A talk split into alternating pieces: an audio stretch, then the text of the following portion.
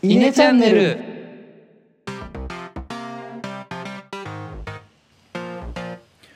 はい、えー、5分間討論のお時間がやってまいりました、はい。えー今回私野田からですね、えーテーマを出していこうと思います。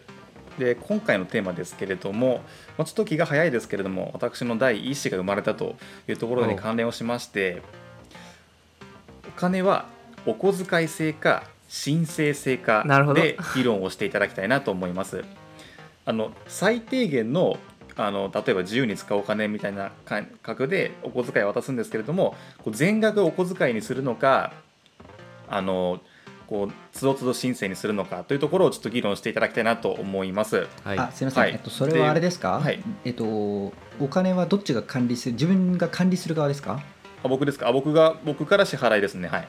じゃあ管理する側として支払い、申請で支払うかもしくはお小遣いあで定期的に支払うかって話ですか？えっと受け取り側で考えてほしいです。あ受け取り側ですね。受け取り手側はいはいのあの使い方として議論をしていただければと思います。あ受け取り手がね。はいはい。では、はい、これで、はい、では、えのがあーお小遣い制、石原が申請制でお願いします。これはですね、私は一応、お小遣い制をなんとかご利用しをして、えー高校生ぐらいからかなあのもらえるようになったんですけれども、まあ、それまでちょっともらうことできなくて苦労したなみたいなのが私の実体験になりますけれども、まあ、一方で申請制の方が本当に必要なものというふうに申請することができれば融通が利くというかお金がいっぱい入ってくるみたいな考え方もあったりするのかなとか思ったりしますけどどうなんでしょうね。まあこの辺りちょっと私の第一子にどういうふうに提供していくかなというところを決める指標にできるかなと思っておりますというところでそろそろディスカッション始めてはいそろそろディスカッションしていただこうかなと思います。あと5秒待ちますね。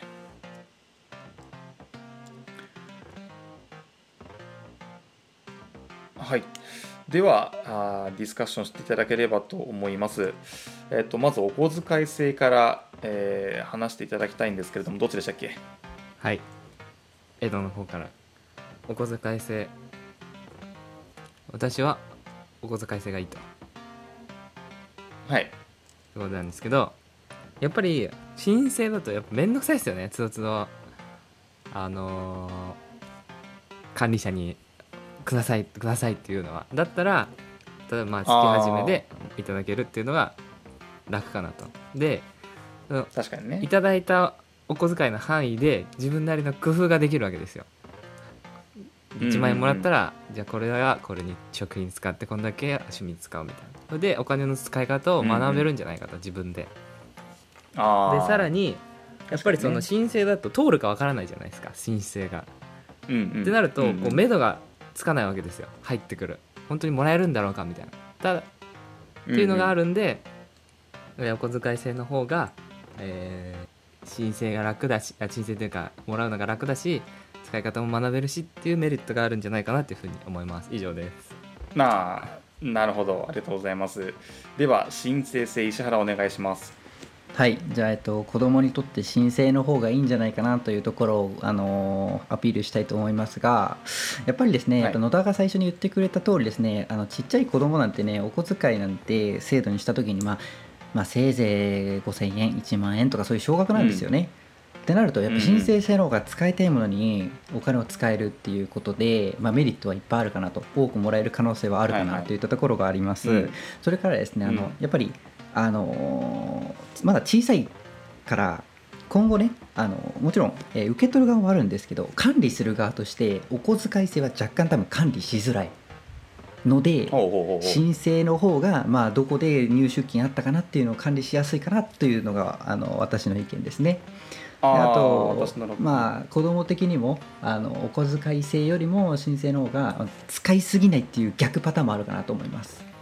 なるほどね、はい、っていったところがいいかます。なと思います。